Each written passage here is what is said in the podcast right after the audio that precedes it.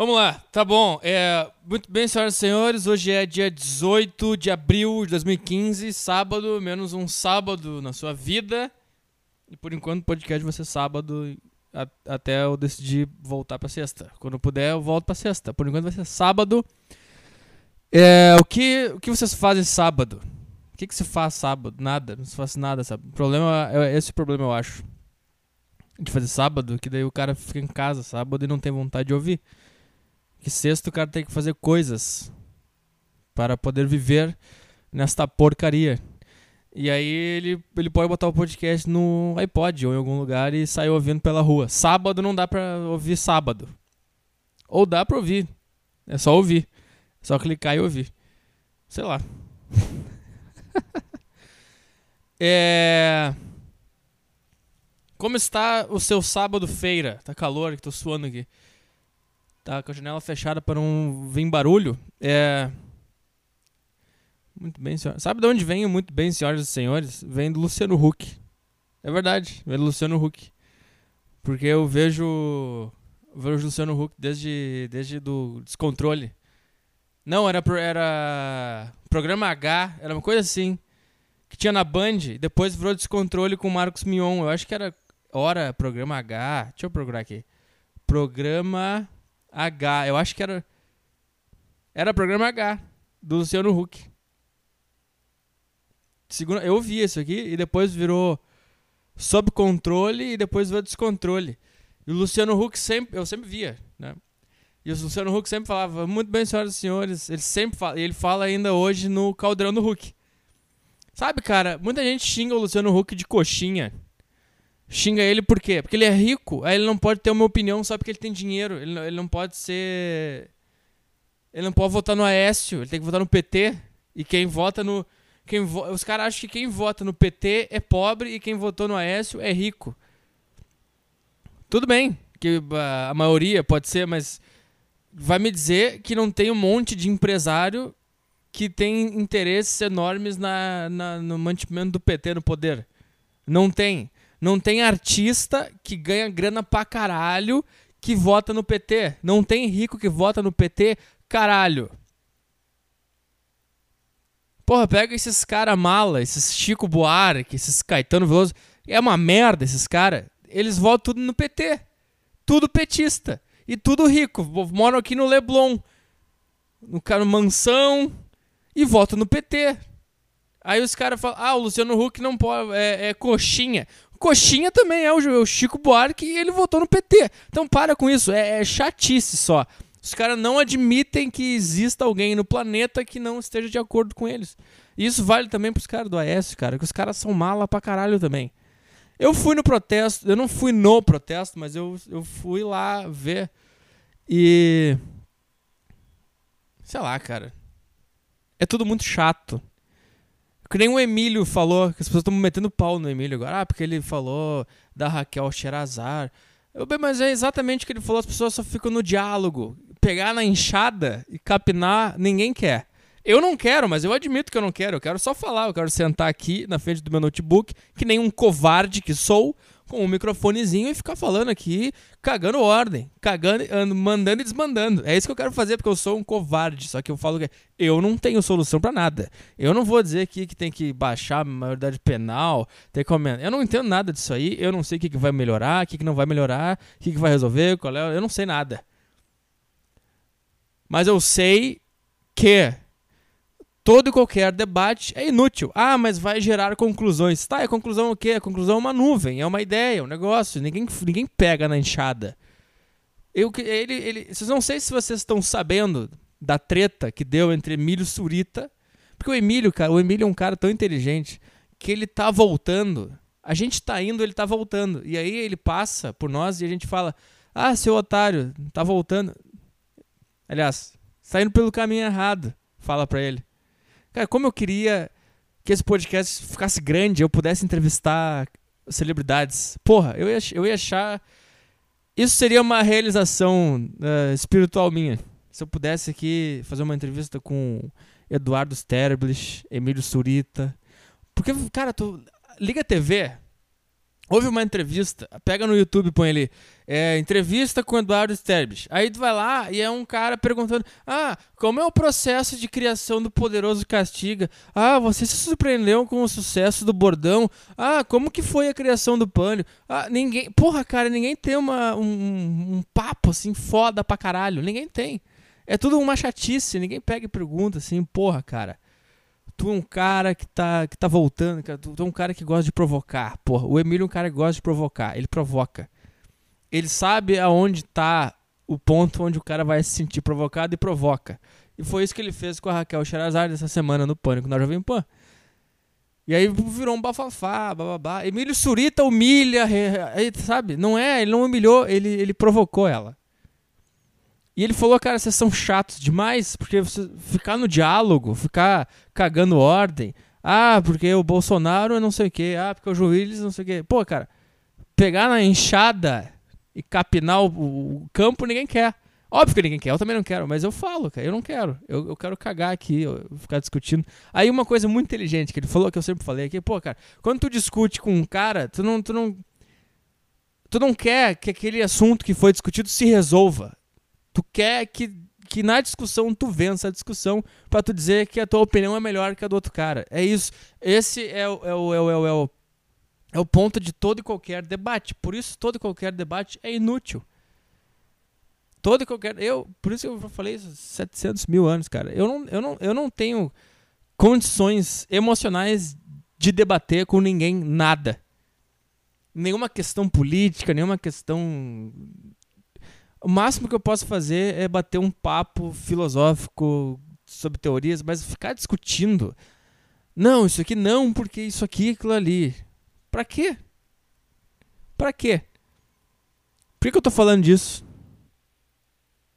Por que, que eu cheguei aqui? Não sei. Alguém, por favor, poderia. Por que, que eu tô falando disso, caralho? Sei lá, eu tava falando do Luciano Huck. Vamos voltar pro Luciano Huck então. Ah, muita gente torra a paciência do cara, né? Mas ninguém sabe, cara, que esse cara, Luciano Huck, ele não nasceu assim e virou rico do nada. Sabe como é que esse cara começou? Ele começou colando adesivo da Jovem Pan nas ruas de São Paulo, junto com Daniel Zuckerman e Vesgo. E tu quer me dizer que esse cara é coxinha? Só porque agora ele tem uma mansão, ele tem um McDonald's na casa dele. Ele abriu uma filial do McDonald's no quintal dele. Não sei se é verdade, isso tô fazendo uma piada. Ah. O cara, parece que o cara não pode se ele tem que ser, o que, que ele tinha que ser para sempre um cara que andava num, num, num Uno com a porta caindo para sempre. Pô, cara, o que esse cara batalhou para chegar onde ele chegou na Globo? Sabe, cara, o cara começou lá na merda, lá na Jovem Pan, colando adesivo, estagiário de ganhar uma micharia. Aí daqui a pouco começou, virou lá produtor, virou repórter, virou não sei o que, virou apresentador do, do, do negócio regional. Ah, virou não sei o que, começou a fazer propaganda, começou a fazer não sei o que, daqui a pouco. Pô, até chegar na Band, fazer um programa, programa H, isso aí eu não teria capacidade. Eu não conseguiria chegar na metade do caminho onde Luciano Huck chegou. Eu não conseguiria. Eu não tenho capacidade. Eu sei que eu não tenho. Ah, aí vai ficar enchendo o saco do cara só porque ele é rico agora, porra. Sabe o que, que ele passou até chegar onde ele chegou? Por isso que eu digo, cara, ninguém quer. Ninguém tá nem aí porque é o que, o que não é. As pessoas querem só ganhar a discussão. Ah, e querem desqualificar o outro. Ah, esse cara aqui é rico, então ele votou no Aécio, então pronto. Ah, esse outro cara aqui é não sei o que, ele votou no PT por causa disso. Chato pra caralho. E foi, foi daí que eu peguei muito bem, senhoras e senhores. São rastros da minha infância. Que é isso que as coisas são, né, cara? Tu é um, é um produto de tudo que tu consumiu ao longo do, do, do, da tua vida, mais a tua própria personalidade. É, e é isso que eu quero ser também, cara. Eu não, eu não, eu não quero ser Faustão. Eu quero ser Luciano Huck. Eu quero ser sábado não é horário nobre, sábado de tarde, tá? Eu não quero incomodação. Eu não quero ser Faustão, porra, domingo, pressão, porra, horário mais foda da televisão. Eu não quero isso aí. Eu não quero ser Globo, eu quero ser Record. Eu não quero ser faz... eu não quero ser Big Brother, eu quero ser a Fazenda.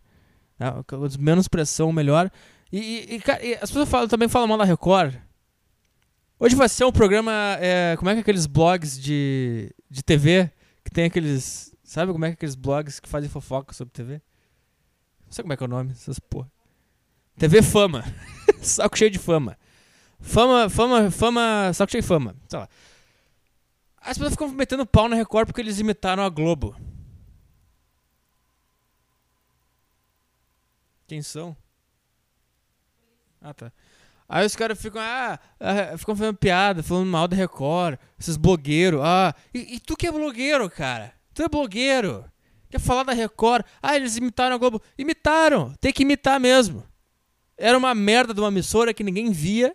Era uma bosta, as cores eram uma merda, o design da, do logo era uma merda, os programas eram uma bosta, ninguém via. Ah, esse cara tentando concorrer com a Globo. Ah, vamos concorrer, vamos fazer o nosso próprio negócio, vamos lá. Não deu certo, não vai dar certo, porque a Globo é a Globo, cara. A Globo é a Globo. Aí vem esses palhaços nessas praças. Ah, abaixa a Rede Globo. Abaixa o cacete. Abaixa o cara. A Globo é foda. A Globo é o que vocês têm que se espelhar. Agora, você quer ser a Globo? Eu não quero, porque é muita pressão. Tá? Mas eu sei que é um negócio, pô, foda pra caralho. Aí vem esses mala. Ah, porque a Record imitou a Globo, não tem personalidade. Esse é, o, esse é, eu acho que esse é o maior ápice que um ser humano pode chegar na sua vida. É quando ele reconhece a sua falta de talento. Ele reconhece, pô, eu não, eu não, eu não, eu não tenho capacidade para fazer isso. Eu vou fazer o quê? Eu vou imitar a Globo. E deu certo, cara. Agora, não deu, tá claro que a Record não passou a Globo. Mas tu quer o quê? Que eles continuam. Tem que imitar a Globo. Vai ficar o SBT, ninguém vê SBT. Ninguém vê. As pessoas vêem no YouTube depois do Silvio Santos caindo. Mas na TV ninguém vê. Vê umas velhas só. Só as velhas vê SBT e vão morrer daqui a pouco. E aí acabou o SBT. Falar em velha, cara, esse dia eu tava passando aqui na rua, na calçada. Aí daqui a pouco todo mundo parou na calçada. E eu não entendi porquê. Daí eu fui ver, porque tinha uma velha saindo de um táxi. E ela demorou duas horas para conseguir a calçada. É meia calçada. É aquelas calçadas pequenas, que você tem que passar se esfregando, sabe? E era meia calçada e a velha demorou uns 10 minutos para conseguir fazer o trajeto que ela quer. Cara, o que que tu ainda quer vivo? Tu não consegue sair do táxi e dar um passo para frente e entrar num hospital. Por quê? Ainda está viva. E não é porque eu quero que ela morra. É, é loucura do ser humano de querer viver. Até quando quer viver? Ah, porque um dia vai faltar água. Tá, daí a gente morre. Acabou. Não vamos deixar isso acontecer. Por quê? A gente morre, acabou. Acabou. Aí fica a velha, cara, demorou 10 minutos para conseguir atravessar, sair do táxi, pisar na calçada e entrar no hospital. Sem falar no fato que ela tá indo para o hospital. Para quê? Pra semana que vem você ter que demorar mais. De... Eles vão te dar um remédio no hospital que vai prolongar a tua vida por mais dois dias. Aí amanhã tu vai ter que voltar ali e, e demorar para atravessar a calçada de novo. Até quando, cara? Eu acho uma doideira isso aí de da existência humana ultrapassou os limites de. Pô, um animal qualquer, um animal morreria nessas condições. Ele morreria. Ele não ia tomar um remédio. Não ia no hospital todo domingo pegar um remédio para prolongar a vida por mais duas semanas. Se ele não conseguisse atravessar a selva, ele. Estão batendo? Batendo nada.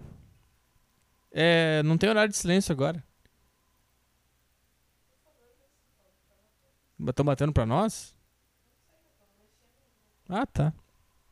Não sei agora onde é que eu tô. Perdi o meu fio da meada. Hã? Da velha, mas não lembro mais. Você falou que o leão, se ele não conseguisse atravessar daqui até ali, ele, ele não ia eu não sei. perdi agora. Acabou tudo. Eu não sei. Sabe o que eu quero fazer? Eu quero comprar um skate. Eu, tô, eu acho que eu tô tendo uma crise dos 30 antes, antes do, dos 30. Comprar um skate. Porque quando eu tinha. Quando eu era adolescente, eu queria comprar um skate. Eu queria andar de skate. Eu queria saber andar de skate. Acho que skate é o melhor, é o melhor meio de transporte que tem. Porque é um negócio que tu pode ir pulando as coisas. Sabe? É é, eu, eu achava que andar de skate era fácil. quando eu era jovem. Aí eu até comprei um skate, mas eu não sabia da Oli. Eu achava que eu ia poder ir eu ia pulando as coisas, sabe? Eu achava que era que nem no Tony Hawk, no, no Play 2, que tu só aperta X e pula as coisas. Eu achava, vou pra aula de skate, daí tem esse lixo aqui, eu pulo o lixo e continua, não preciso desviar das coisas. Mas é, se tu sabe da Oli, é o melhor meio de transporte, é melhor que bicicleta, é melhor que carro, é melhor que a pé. É rápido. Tem que saber da Oli, esse é o problema.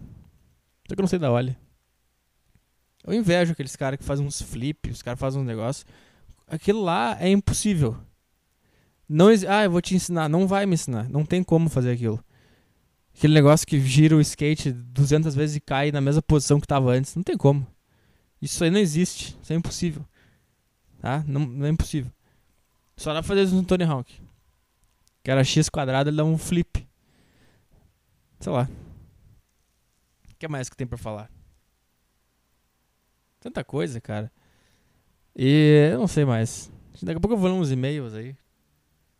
Até eu conseguir ajeitar a minha cabeça para ela funcionar numa linha de raciocínio como funcionava antes, vai ser complicado. Porque ambiente novo é ter que se adaptar. Como é que eu vou te dizer? Tem que se adaptar. Eu não sei o que, que é que é a cabeça para seguir uma linha de raciocínio, você tem que estar completamente confortável. Quando tá num lugar novo, tu não consegue ainda, eu, eu acho, sei lá. Faço a menor ideia. Sei que não tá legal esse aqui. Essas ideias não estão sendo profundas. Que... tô, tô suando o bigode aqui.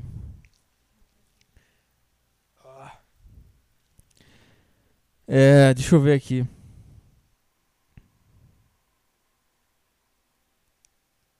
Luciano Huck. Falei tudo que eu tinha pra falar dele já. Programa H foi um programa voltado para o público jovem, blá blá blá. Três fases distintas. Deixa eu ver isso aqui. Programa H foi um programa voltado para o público jovem. Primeira fase, Luciano Huck. O programa estreou em 96 e foi inicialmente exibido à tarde. Uh, Tá. Tá, mas. Hulk, tá, daí o Hulk saiu e foi o Otaviano Costa. Nem, sei, nem lembrava disso aí, que o Otaviano, Otaviano Costa fez o, o programa H. Novo apresentador e era ex-VJ da MTV e ex-repórter do Domingão no Faustão. Inicialmente o título H foi mantido, mas depois, através de votação pelo público, o programa passou a ser O positivo. Como é que é o nome quando o cara tem AIDS e aí fica o que positivo? Soro? Podia lançar um programa soro positivo.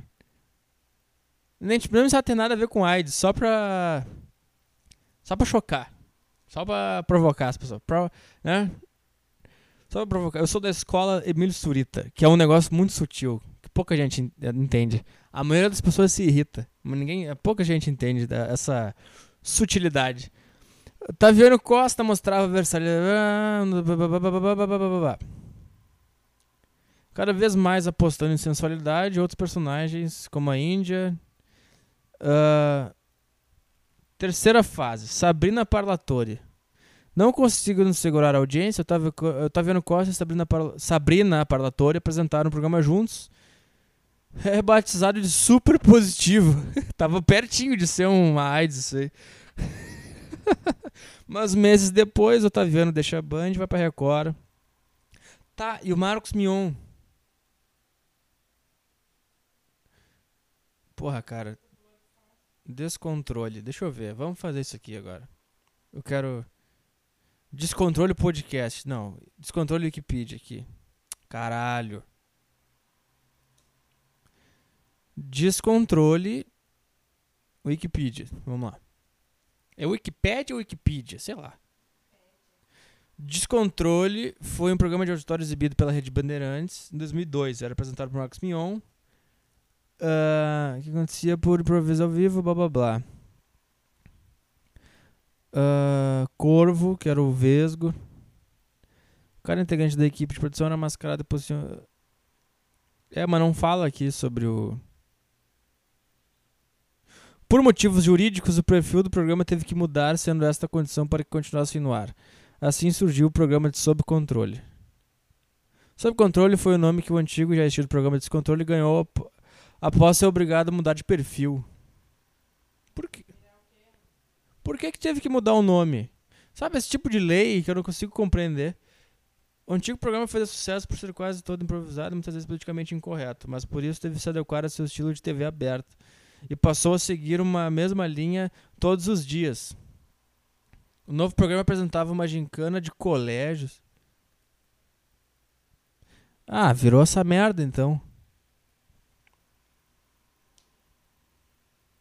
Sob controle foi tendo sua duração cada vez mais reduzida até que foi substituído pelo atual horário do programa religioso Show da Fé. Esse tipo de coisa, cara, o que, que tem a ver com o nome do meu programa? Quem decidiu isso? Um negócio jurídico. Quem é o jurídico? É o Estado, cara. O que, que vocês têm a ver com o nome do meu programa? Isso que é foda também, que a concessão de TV é toda feita pelo governo. E aí tem que se adequar. Sabe? Que porra isso aí. A gente tava falando antes das drogas. Hã? Porra, o que, que tem a ver com o que o cara vai usar ou não vai usar? Não enche o saco. Eu tava vendo até um vídeo no YouTube de um cara falando que é absurdo defender a legalização das drogas porque a nação vai virar uma nação de zumbis, porque a droga. Foda-se, cara. Eu, eu estou cagando para a nação. Eu estou cagando, porque daqui a pouco eu vou. Pô, cara, eu tô com quase 30 anos. Tá, daqui a 60, 70 eu tô morto. Que, que eu quero me preocupar com a nação? Ah, porque quando liberaram não sei o que na China, o povo virou não sei o que, e a taxa de não sei o que diminuiu. Foda-se. Eu realmente não me importo. Eu não me importo em fazer isso aqui um, um lugar melhor. Também não vou fazer que seja um lugar pior. Eu não tô nem aí. Daqui a pouco a minha existência patética se vai e pronto, acabou, cara. Eu não.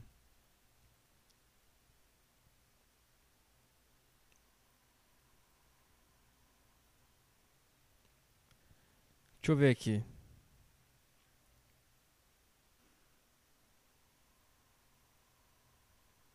Caralho, tem e-mail pra cacete aqui.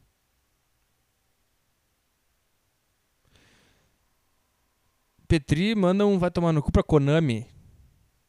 Ah, é verdade, isso aqui tiraram a entrada em campo do PS15 e do PS3. Só pra termos que comprar a merda do PS4, sendo que não faz nenhum ano que comprei a droga do PS3. Manda também um pra Sony, a merda do console parou de funcionar do nada. Já faz duas semanas. Blá blá blá. Porra, mas tá. Uma, fazendo uma obra aí em cima, hein? Caralho. Ou tão brabo que eu tô falando aqui. Ah, tô falando no telefone, vai fazer o quê? Não posso falar no telefone agora. Tô conversando com a minha mãe. O cara desce com uma espingarda e me mata. Manda, manda tomar no cu pra minha ex-namorada Beatriz, que depois de 12 meses vadiando vem me dizer oi no WhatsApp. E eu, como sempre, respondo que nem um cachorro que empina o rabo quando o dono chega em casa. claro que me fude de novo porque só falo e faço besteira.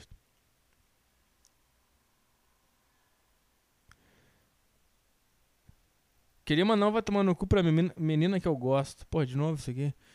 Uh... Que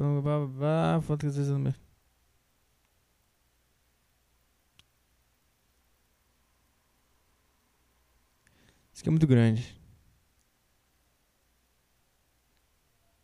Fala Petri, mano, vai tomar no cu pra mim e principalmente para esses corretores chupadores de saco do Enem.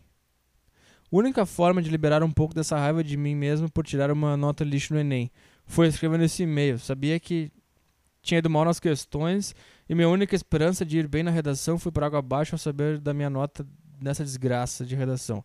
650. Porra, cara, Enem é um troço chato pra caralho. Porra, antigamente que era bom. Onde é que tu quer fazer faculdade? Tal lugar. Vai lá e faz a prova. Pra esse lugar. Agora tem um Enem, aí tu passa no Enem, aí tu faz pro Piauí, faz no, faculdade no Piauí, faz no, no Rio Grande, faz não sei aonde. Porra, que coisa chata, cara. É mais um negócio que, eu, que os caras complicaram. Era simples. Eu quero fazer vestibular para esta faculdade. Vou lá e faço. Quero fazer para esta outra. Vou lá e faço. Agora, agora tem Acho que tem três coisas desse. Enem, Sisu, Fizu, Raul, que? ProUni. Um monte de coisa. Como é que eu vou saber? Aham. Como é que eu vou saber em qual tem que fazer? Tá chato isso aí, hein? Aí o cara faz o Enem e depois faz o Sisu e depois faz o ProUni e aí eu não entendo nada. Eu, eu, fiz o Enem uma vez e depois eu fiz facu uh, vestibular para a faculdade que eu, quis, que eu quis entrar. Eu não, eu não sei. Complicaram o negócio que era simples. E essa nota, 650. Me explica isso. Nota de 1 a 10. Tá, ele foi bem então. Não, não, não sei. Na época que eu fiz era bem mais baixo do que é hoje. E eu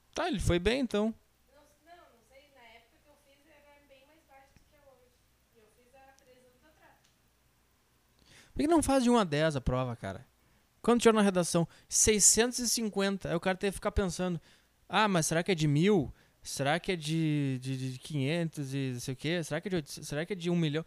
Pô, é de 1 a 10 a nota. Pronto, acabou. Quando tirou 6,5, aí o cara sabe que é de 10. Portanto, vai tomando cu pra esses corretores. E obrigado por logo mais poderem pedir seu lanche pra mim no McDonald's. Ah, tá, que ele vai. Viu a piadinha? Ele vai virar coisa do McDonald's. É. Enem é foda, cara.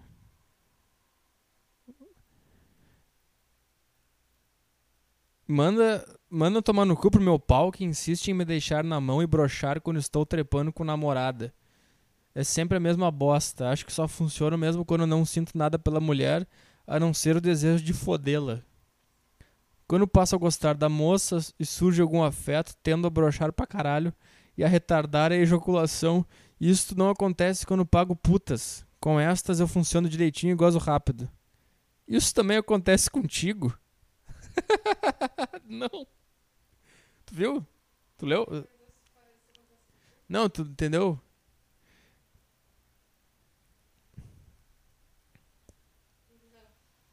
Hã?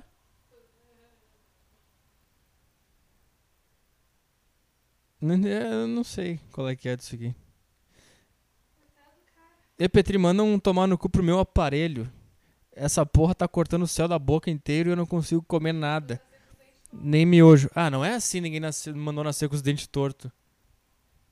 É como se ele. Ah, eu vou nascer com os dentes tortos. Aí ele nasce. Aí, aí o, o nascimento já é uma coisa injusta porque tu nasce sem pedir.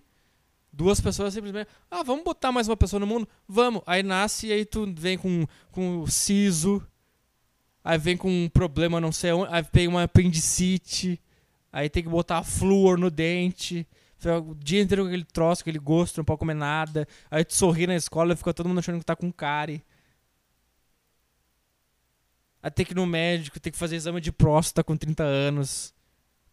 Aí tem que arrumar um trabalho, pagar imposto. É 40, sei lá. Arrumar um trabalho, aí entra num ônibus. Aí tem que marcar dentista pro horário que pode. Aí o dentista é antes do trabalho. O trabalho é às 8, o dentista é às 7. Aí tem que sair correndo de casa.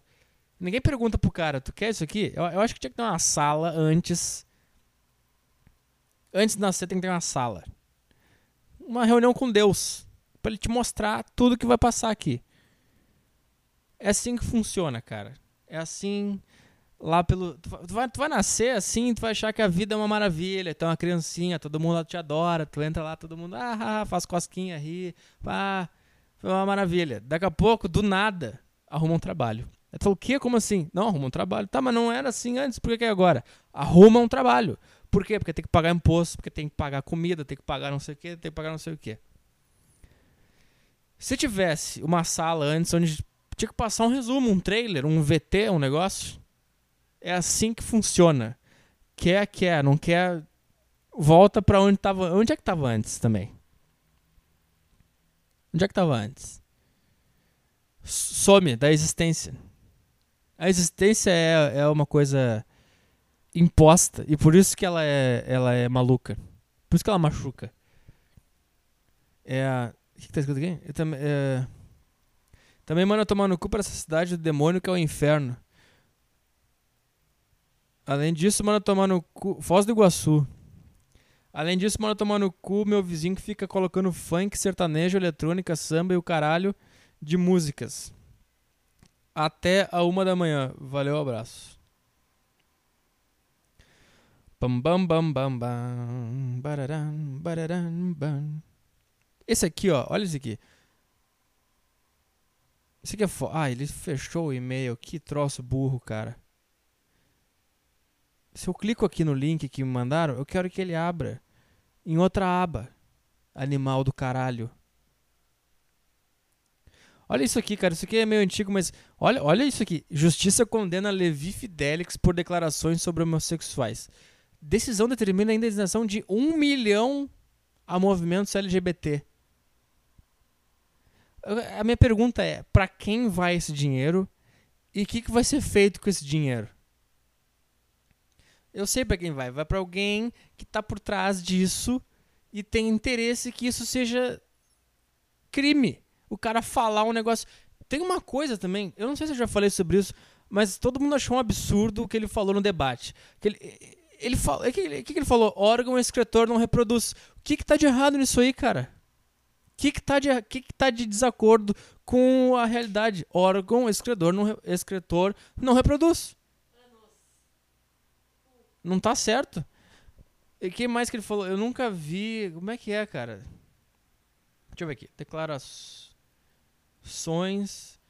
Fidelix.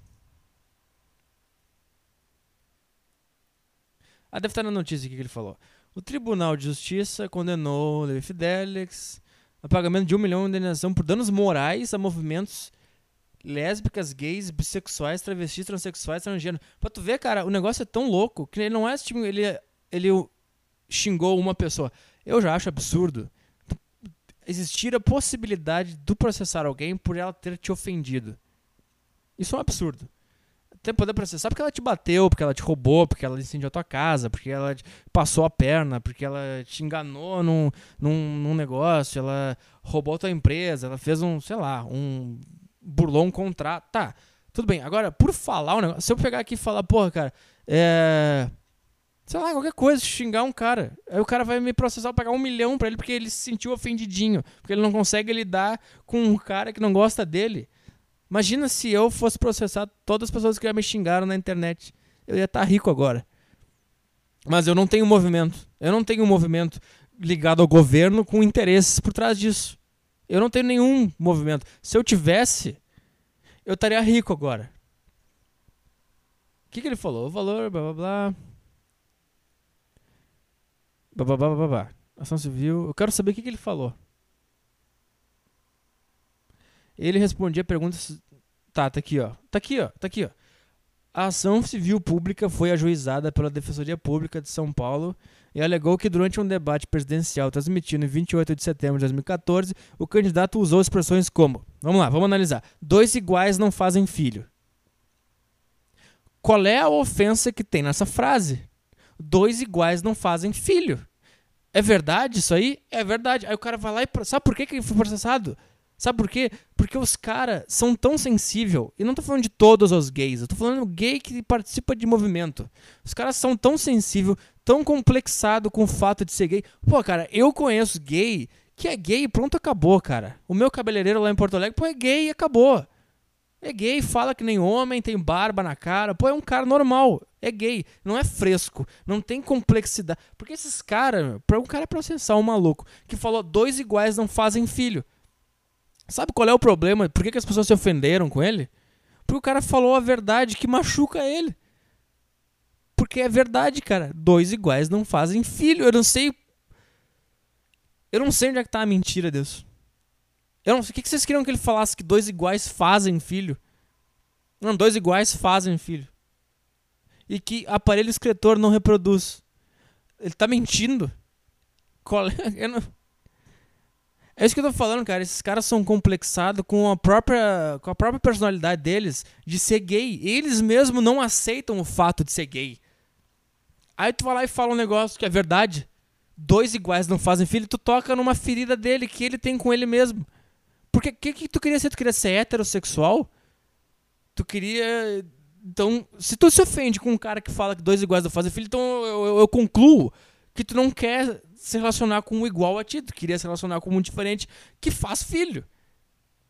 Porque se eu, se eu fosse gay, eu ia falar, é, dois iguais não fazem filho mesmo. Eu sei porque eu como o cu do meu namorado e eu gosto dentro do cu e nunca vi nascer nada. É verdade, Fidelix. Pronto, acabou. Aí o cara paga um milhão. Não, não é. Porra, é um milhão por falar que, que aparelho escritor não reproduz. E que dois iguais não fazem filho. Pô, cara, eu não tô. Eu não. Eu, eu não. Eu não quero ser chamado de homofóbico aqui, porque eu adoro gay. Eu acho que gay é a evolução do ser humano, do homem. Não da mulher. Eu acho que ser gay é a evolução do homem. Eu não- é verdade, essa é uma teoria que antes eu achava que era engraçada, que era uma brincadeira, mas agora eu tô pensando nisso como como um todo, cara. Eu tenho certeza, cara, que daqui 100 anos ser gay vai ser o normal e ser hétero vai ser o diferente. E não é porque tem o movimento da ditadura gay o caralho, é porque é a natureza agindo. Pra que a gente acalme um pouco, primeiro, a nossa reprodução e porque homem e mulher não são compatíveis pra viver. Eu não sei quem teve a ideia, se foi Deus, se foi Darwin, se foi a natureza. Dizem que. se, se, se, se tu acredita em Deus, então é ele que tá fazendo as coisas serem assim como elas são hoje, com um monte de gay, correto? Se tu acredita no negócio do Darwin lá, também é a mesma coisa, cara. No in- se, se no início as espécies eram predo- predominantemente. Predo, predoni- não sei falar essa palavra. Minimamente heterossexuais. Ah, e todas as relações eram heterossexuais, devia ter alguns gays, tá. E aí, ao longo do tempo, a gente continuou sendo heterossexual, pá, década de 90 lá, ainda começou a surgir movimentos gays, 80 lá, sei lá, com a Madonna, não sei o que que é. Começou a surgir mais movimentos, mas mesmo assim, ser heterossexual é, é, é o padrão. E agora, 2015, tu anda na rua, tem gay pra caralho, tu vai num bar, tem gay pra caralho, todo mundo tá virando gay. O que, que tu pode concluir disso é que a gente, tá tão, a gente tá inserido na sociedade e não consegue analisar a sociedade de fora.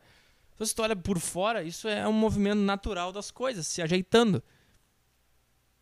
Entendeu? Então, eu realmente acho, cara. Então, só pra deixar claro aqui, que se o Fidelis é contra os gays, eu não tô falando sobre isso, eu tô falando sobre a frase dele que é um absurdo ele ter que pagar um milhão, seja lá pra quem, por ter falado isso. Se ele falasse gays devem ser exterminados, ele não tem que pagar um milhão pra ninguém se ele falar isso. Foda-se. Foda-se. Tu é gay, tu sabe que tu não tem que ser exterminado. Basta isso. Porque, cara, hoje em dia ninguém tem poder mais de ser um Hitler, de tomar o poder e realmente exterminar as pessoas. Ninguém tem mais o poder de fazer isso. Hoje a gente tem internet, cara.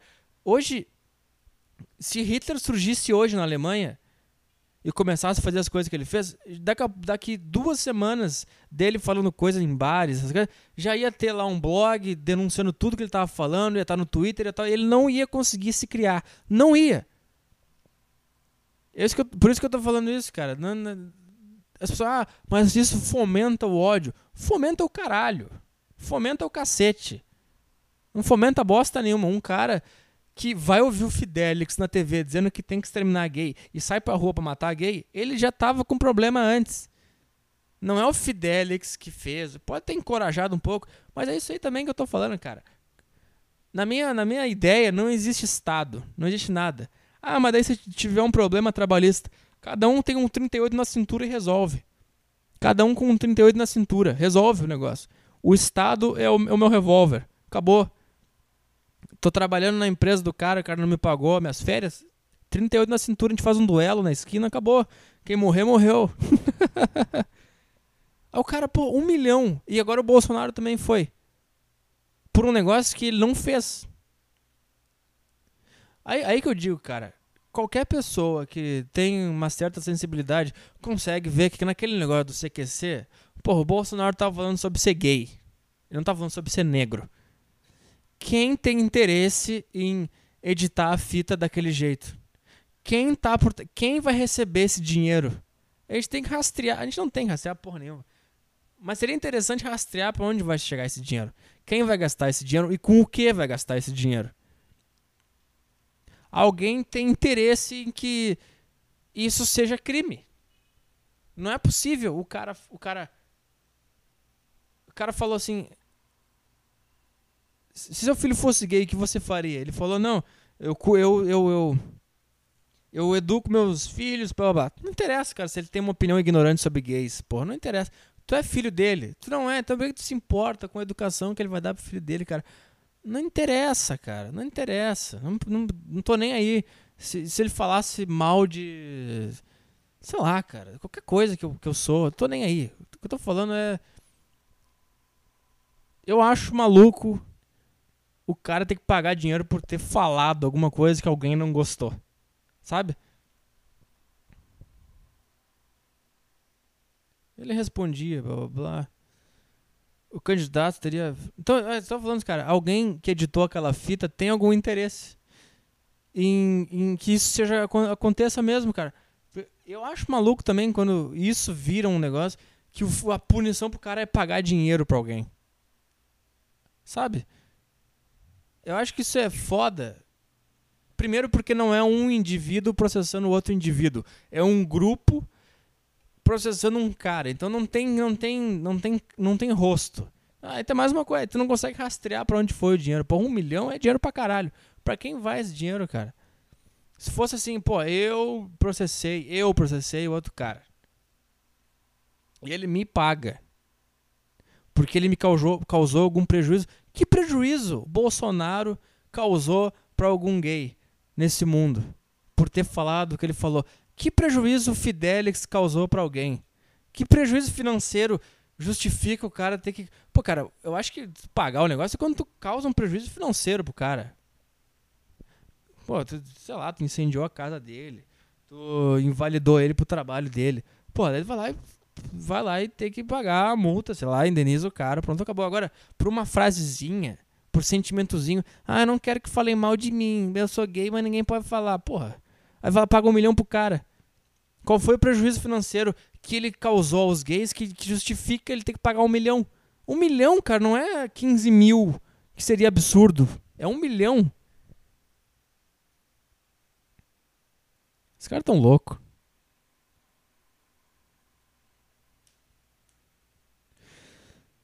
Os caras tão bem loucos. Os caras tão tudo louco. Os caras tão tudo louco. Vou escolher um e-mail aqui na, na loucura aqui. É... Sobre vida inteligente fora da Terra. E, uh, e Petri, estou mandando esse e-mail para saber sua opinião sobre a conclusão a qual eu cheguei a respeito da existência de vida inteligente fora do nosso planeta. Eu acho que pode sim existir vida inteligente em outro lugar do universo, mas só se essa outra civilização tiver o mesmo nível de inteligência que a nossa ou mais baixa. Isso porque se essa outra civilização tivesse uma inteligência extremamente avançada e tão superior à nossa, com naves que viajam acima da velocidade da luz, ela conseguiria ter uma capacidade de lucidez tão forte em relação à falta de sentido e de significado das coisas que todos os seres iriam se matar automaticamente. Haja visto que até mesmo nós, seres humanos, alguns de nós, que mal conseguimos chegar à Lua e só mandamos o robozinho para Marte, já temos capacidade de sofrer essa lucidez, que eu considero talvez ser a forma máxima de racionalidade e inteligência. Essa civilização extremamente avançada em racionalidade conseguiria, através disso, superar qualquer tipo de instinto de reprodução e sobrevivência, resultando, portanto, no suicídio. Porra, cara, essa é uma bela teoria. Essa é uma bela teoria. Talvez nós realmente estamos sozinhos no universo, porque todas as outras civilizações chegaram no nível de lucidez tão forte que elas se auto extinguiram, tá certo? Extinguiram Pô, cara, essa é uma teoria que eu não sei se algum filósofo já escreveu sobre isso. Relacionando a lucidez suicídio com uma civilização fora da Terra. Isso aí, até se alguém conhece alguém que tenha escrito algo bem abrangente sobre isso, pô, cara, isso é um ponto de partida interessantíssimo para escrever uma coisa legal. Isso é foda, cara. Ou, ou porque isso, isso dá duas coisas. Ou tem civilização fora daqui e eles são menos que. Porque se existe civilização, ou eles estão no mesmo patamar que a gente, Ou seja, portanto, eles não, ainda não conseguem sair do planeta deles e ir para outros lugares visitar, consequentemente. Por isso ninguém sabe de outra civilização, nem eles sabem da nossa e nós não sabemos da deles. E se existe civilização a mais avançada que a gente, eles entraram num nível de racionalidade tão forte que eles se auto extinguiram. Isso é uma porra, cara, isso é foda pra caralho.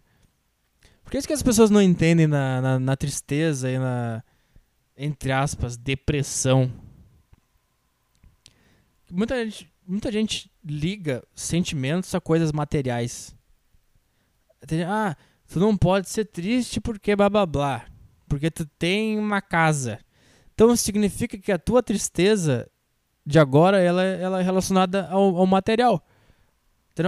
As coisas que tu faz hoje são relacionadas a, ao teu material.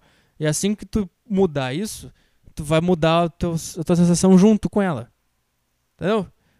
Ah, esse cara não pode ser triste porque ele tem uma casa, porque ele faz isso, porque ele é bonito, porque ele é um ator, porque eh, Robin Williams, ah, tem gente que falou, ah, ele não pode se matar porque ele, ele isso é um absurdo, porque ele era rico, famoso, bem-sucedido, talentoso. É porque é exatamente isso, cara. Ah, eu que sou um fudido, eu que tô na merda, eu que não sei o que, e eu não me mato. Eu que sou triste, o que, que sobra para mim se ele eh, se ele com isso é que não tem nada a ver sensação com bem material, cara. É um sofrimento espiritual, cara, da própria existência, não tem nada a ver. É isso que eu tô dizendo, cara. Se tu acha isso, então significa que tu tá na merda agora, as tuas sensações, tuas convicções, teus conceitos de tristeza, de vida, eles são meramente circunstanciais. Tu só tá assim agora porque o, o teu material não condiz com o que tu quer. Que se amanhã tu acordar e tiver as coisas que tu quer, tu vai ficar feliz. Ou seja, tua tristeza não era uma tristeza pensada, racionalizada, aquela tristeza de verdade, que é filosófica, etc. Agora, um cara que tem tudo, o que ele sempre quis, tem talento, ele mora em Hollywood, Los Angeles, é, faz filme, faz o caralho, e se mata, é isso que eu tô falando, cara. Não, as pessoas relacionam sentimentos com, com material. Não tem nada a ver com material. O cara sentiu uma coisa, o cara concluiu uma coisa. E também tem outra coisa, tem aquele, aquele, aquela coisa de se botar acima de tudo, de si próprio e ver as coisas, cara. Não, não é possível que tu veja como é que as coisas funcionam, que tu entra, entre num ônibus de manhã e veja a situação da humanidade como um todo e tu não fique. E aquela coisa não te, não, não, não, não te deu uma tristeza. Entendeu? Não é possível, cara. Aqui no prédio onde eu tô morando, tem um. Pessoa que fica seis horas dentro do elevador, que é aquela pessoa que aperta os botões do elevador.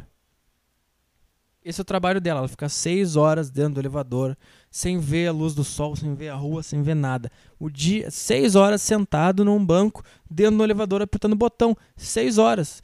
Como é que tu entra num lugar desse, tu vê essa pessoa e tu não sente Tu não sente uma agonia metafísica de, de, de estar vivo e de ver aquilo ali do teu lado. Tá entendendo, cara? Como não? Como é que tu consegue ver as coisas funcionando aí loucamente? Carro buzinando, gente, gente pra lá, gente pra cá, gente acordando cada vez mais cedo, sofrendo pra caralho, fazendo merda que não queria fazer. Porra, cara, como que tu não sofre? não é sofrimento, ah, eu tô sofrendo, não consigo sair da cama. Não, cara. Um sofrimento no campo das ideias, onde tu. Sei lá, cara, as pessoas nunca vão entender isso. Vai ficar sempre no, no, no material. Ai, tu tem dinheiro. Ah, esse cara não pode ser assim porque é isso aqui. Ah, ele não é. Eu que sou. Pô, é, é esse debate, então. É foda. Mas essa teoria desse cara aqui é foda pra caralho. Até vou guardar esse e-mail.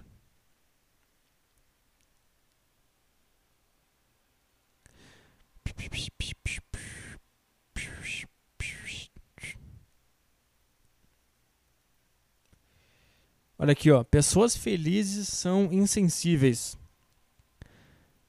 Concordo com essa frase. E, indo para a faculdade vem aquela vontade de morrer, aquela, for, aquela forte que você se imagina se matando.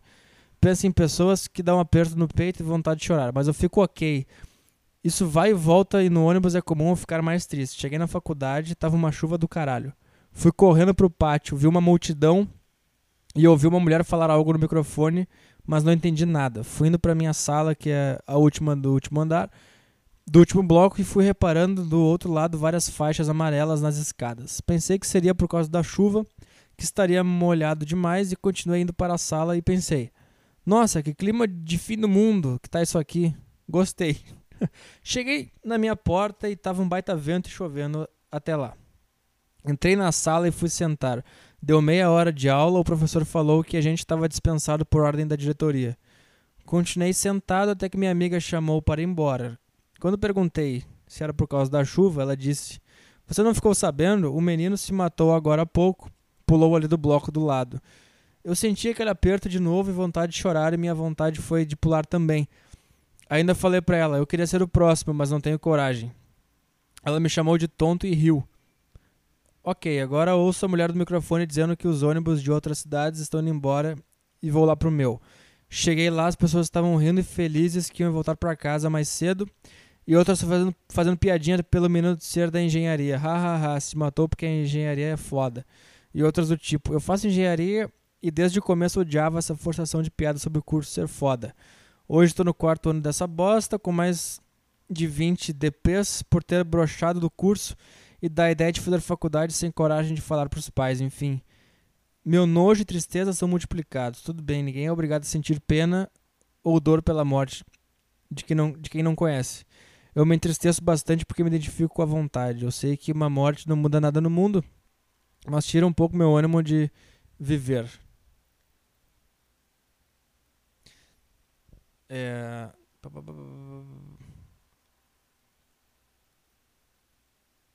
Esse aqui é bom. Ó.